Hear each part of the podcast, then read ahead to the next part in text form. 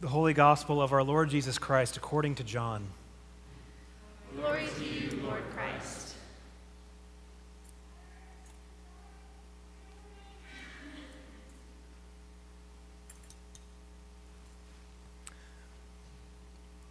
Jesus said to his disciples, If you love me, you will keep my commandments.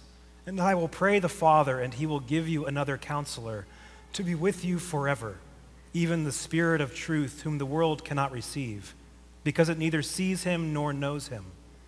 You know him, for he dwells with you and will be in you. I will not leave you desolate, I will come to you. Yet a little while, and the world will see me no more, but you will see me. Because I live, you will live also. In that day, you will know that I am in my Father, and you in me, and I in you. He who has my commandments and keeps them, he it is who loves me. And he who loves me will be loved by my Father, and I will love him and manifest myself to him. The Gospel of the Lord. Praise, Praise to you, Lord Christ. May the words of my mouth and the meditations of my heart be pleasing and acceptable in your sight, O Lord, my rock and my redeemer. Amen. Anybody watch Arrival? Yeah? Amy Adams? Man, come on. Has she won an Academy Award yet? Yeah, right? Doesn't that seem like a mistake? We should fix that. Okay, if you haven't seen it, Amy Adams plays Louise Banks, who's this linguistics genius. And she gets called in by, you know, whatever deep state government agency to help them with this very particular problem, which is there are 12 alien spaceships that have planted themselves around the globe. And we don't know what they want. We don't know why they're here. We don't know if they're friendly. We don't know anything because we can't communicate with them. And so they bring in Louise as a linguistics expert to try and figure out what it is that they want, who they are, what they're doing here. And if you've seen the movie, you, you remember they have these, this way of communicating through logograms. They, they sort of do these ink splatters that look sort of like ENSO circles. And it, it's, it's a way of using language in a non-linear way, is what Louise figures out. Is that instead of like how I'm talking right now, one word after another to try to make some sort of sense in a sentence, they're able to say an entire idea at the same time. And because she spends so much time immersed in their language that moves outside of the regular rules of time, Louise herself begins to experience time in a nonlinear way. Right? Suddenly she's in the future, then she's back in the past, and then in the present. And at first you think it's flashbacks, but it's actually her experiencing time outside of time. Now, I'll spare you the sci fi mumbo jumbo. It is a beautiful film and it's worth watching. But one of the things that's fascinating to me about the storytelling in our culture is that there's really two main stories that we've become obsessed with in popular culture right now. Most of our popular films and books and songs and all that are either locked in a material world without any guiding meta narrative, right? There, there is no larger story within which we place ourselves. There's nothing to guide our moral choices other than individual happiness. If it makes you happy, that's being true to yourself. Just do it. And if it doesn't, well, then that would be wrong, right? But there's nothing outside of our own individual ideas of happiness. And then there are these other stories these fanciful tales of humanity being contacted by life forms from the outside, right? And that contact begins to bring change, and along with it, it brings its own form of moral meaning making. But what's fascinating is almost always these outside visitors have a flaw. Even in Arrival, we're told the reason these aliens are here, even though they seem so be advanced beyond our own technology is because they're going to need our help at some point in the future. All of which is to say, we have essentially locked God out of our stories. But our hunger for Him has not left us. As the famous first line in Julian Barnes' great novel says, I don't believe in God, but I miss him. Right? This is part of our location.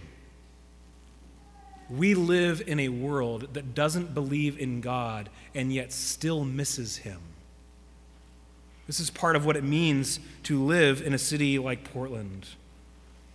But there's another layer to our topographical map, one that I think helps orient us to our location in a much better way than just recognizing that we live in a world that no longer believes in God, right? And that layer is that we are in the season of Easter still.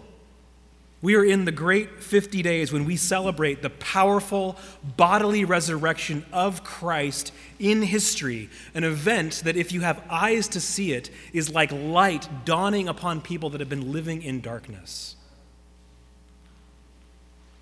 And we're pushing toward another pair of feast days in the church's year Ascension and Pentecost when we will celebrate that Christ has ascended bodily to the Father's right hand, where he intercedes for us ceaselessly, and that he has sent the Holy Spirit to us, as we will celebrate in a few weeks in Pentecost, and as we heard so beautifully in our gospel lesson. Our scripture lessons this evening, as they so often do, work as a chorus. They're harmonizing one another. And while they, they have a lot to do with the actions that should come from being a spirit indwelt community, and there are so many things that we could say about what we need to be doing as a community as St. John enjoins us, right? There's something a little bit below the surface of that that I want to get to this evening because I think it's really, really important to get down into the soil before we try to just start picking the fruit. What we see in our lessons this evening in this harmony is Christ's promise of the Spirit to his disciples in St. John's Gospel. We see the story of St. Philip being carried along by the Spirit to bring the word and sacraments of the gospel to someone hungry for God. And in St. John's epistle, we hear that it is by the Spirit that we have knowledge of Christ's abiding presence in us. It is the Spirit who gives us that knowledge. As Louise was moved into a new experience of time by studying the language of her alien visitors, so we, as the spirit indwelt community, will experience time and indeed all of life in a different way if we attend to the word of the Spirit and the Spirit of the Word. He will radically reorient everything about our lives if we let Him. What's really fascinating about the sort of explosions that happen in the New Testament, especially in the book of Acts, is that the Jewish people were, for the most part, expecting resurrection in some sense. They were, they were looking for the day when God's Spirit would be poured out upon all people, but they believed that it would come to pass on the last day, at the very end, on the great and terrible day of God's judgment, when all of the nations of the earth would be called to account and Israel would be vindicated as God's chosen people. That's when resurrection happens. That's when the Spirit comes down. But when Saul encounters the risen Christ on the road to Damascus and his life is completely changed and totally reoriented, it is because he has encountered something that belongs in the future but has been pulled back into his present. To say that resurrection has begun and the Spirit has been given, which is something we say all the time, right, in church, is to say that the future has crashed onto the shoreline of the present. Now, one of the ways we have of talking about this here is to say that the church is an eschatological community. To be an eschatological community, right? A, a community of the eschaton, the, the end time, the last days, is to be rooted in an experience now of that which is yet to come. We have an experience here and now of something that the world is awaiting in the future. Think back to when Christ went around preaching the gospel at the beginning of his ministry. What did he declare? Repent and believe, for the kingdom of heaven is at hand. The kingdom of God has drawn near. The eschaton, the last day, The new heavens and the new earth is when God's kingdom will finally be all in all, and the knowledge of God will cover the world as the waters cover the sea. It will be everything.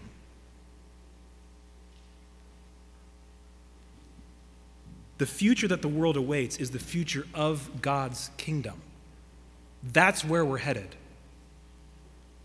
But the church, as Father Alexander Schmemann so often said, the church is a sacrament of that kingdom. It is in the church in her life of daily prayer, her acts of service in love to God and neighbor, in the proclamation of the word, in the sacraments, and most primarily on display in the Eucharist liturgy, the very thing that we're doing right now. It is in all of this that the church is an epiphany of God's kingdom. It's an unveiling, it's a light bulb flashing in the darkness. It's a city set on a hill, illuminated by the light of Christ and animated by the breath of the Spirit.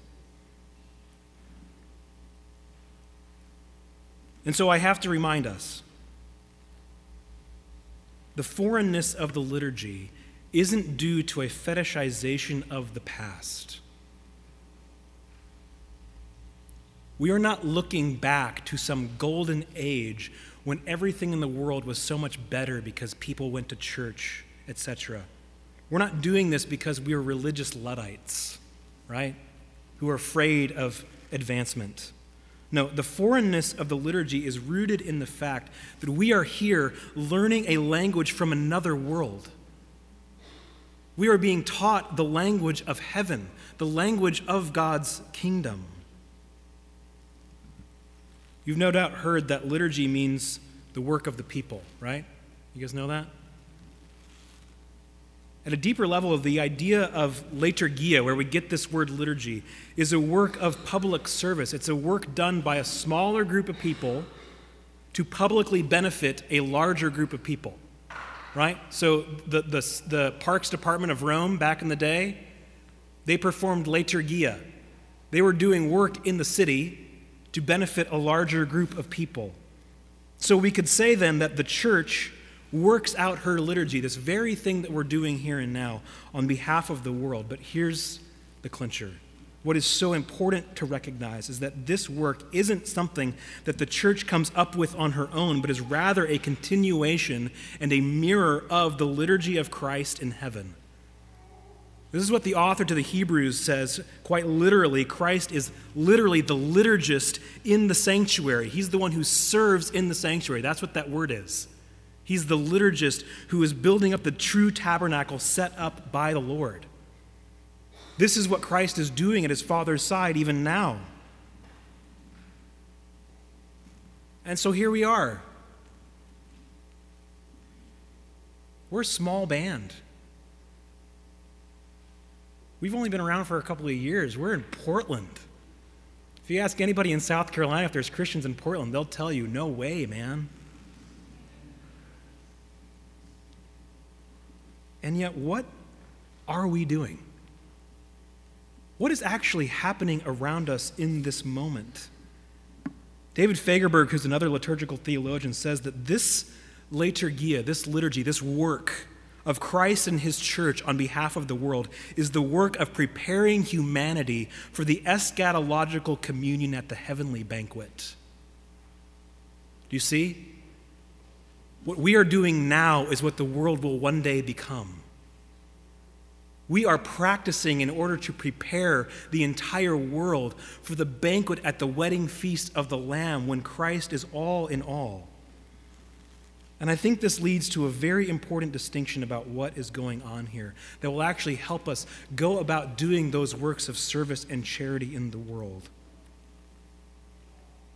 If you think of the gathered church as primarily a time to sort of get filled up and go out and spend yourself, or a time primarily of learning or primarily of being reminded about the things that Christ taught and did, then going to church can easily become simply another activity in your life, right? I was leading liturgy at a sister church of ours this morning up in Washington, and I, will share this life hack with you as well. If you are just here to be reminded of what Jesus has done. I, there's a much easier way to do that. You could put it in your phone, it'll pop up every morning. Jesus died, Jesus resurrected, Jesus ascended, right? Maybe that's actually not a bad idea. But if that's why we're here, then this is kind of a bit of a waste of time. Now, we are remembering. We are told to remember, and we are told to keep remembering, but it's not just remembering. In fact, if you understand that it is here where the Spirit is teaching us the language of the Word, and that we are brought into the eternal present of God, right? Just like Louise, we are being morphed out of our ability to tell time in this place. And we are brought into God's eternal present. And so it's here that we truly experience the things that we proclaim. It's not just that Christ died and resurrected 2,000 years ago, we are experiencing him now, in this moment, truly. Christ's incarnation, crucifixion, resurrection, ascension, all of that happens in our midst as we encounter him in his eternal present. And it's then that we can begin to understand that this work of liturgy is an expression of the Spirit who enlivens us in baptism by uniting us to Christ in his death so that we might live in his resurrection life. And he will actually live in us. That's what we're participating in.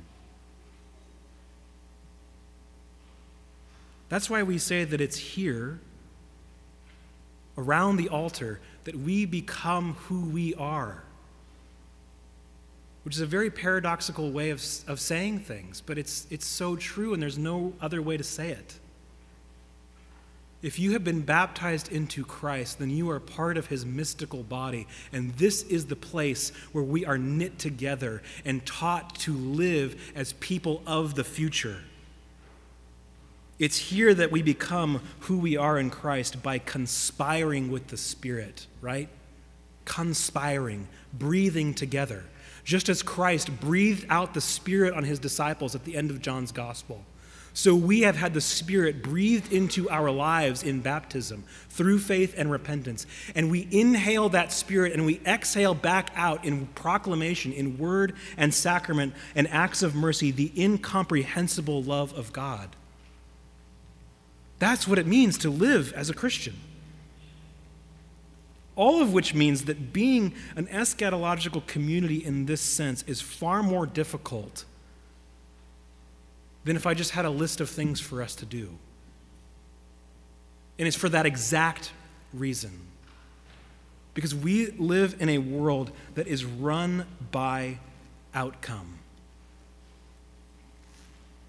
The liturgy cuts deeply against the grain of the world, not because it's ancient, but because it's such a waste of time.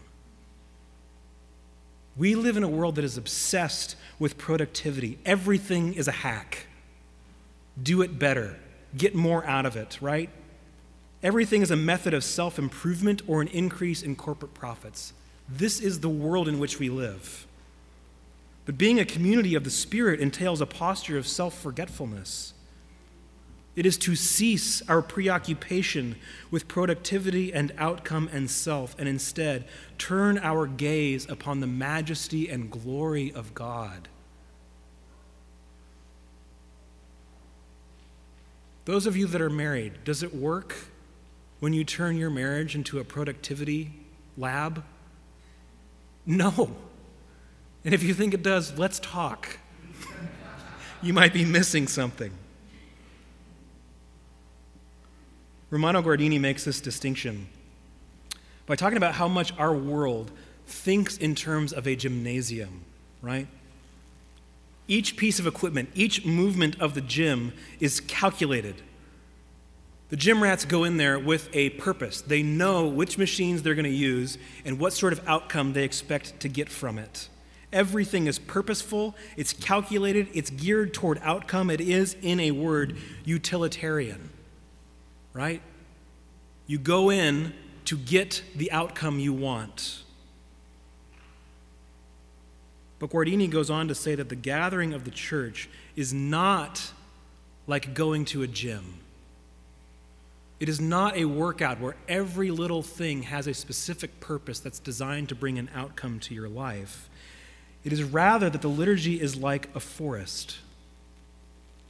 And in a forest, not everything can be immediately accounted for in terms of production value and utility. I recently have been made aware of this phenomenon called Shinrin Yoku. Have you guys heard of this?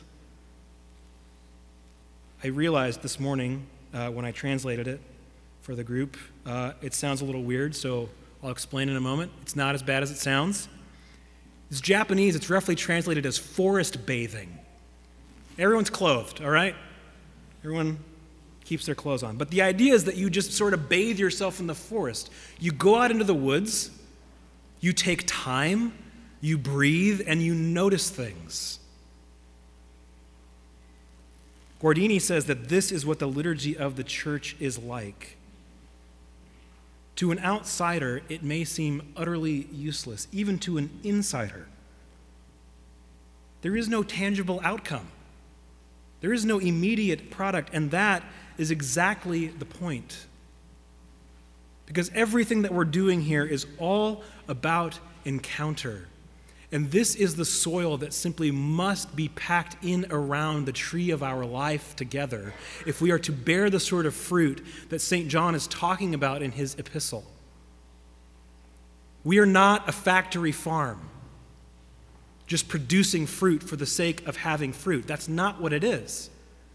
We are here to encounter the living God, being drawn in by the Spirit in love, that same Spirit who pours the love of God into our hearts. And so we are being drawn upward by the Spirit toward the Father through the Son. That's it. Being an eschatological community, of course, has so many repercussions. It will take another 2,000 years of sermons and theological reflection to tease out all of the implications for how we should be living lives of service to our neighbors.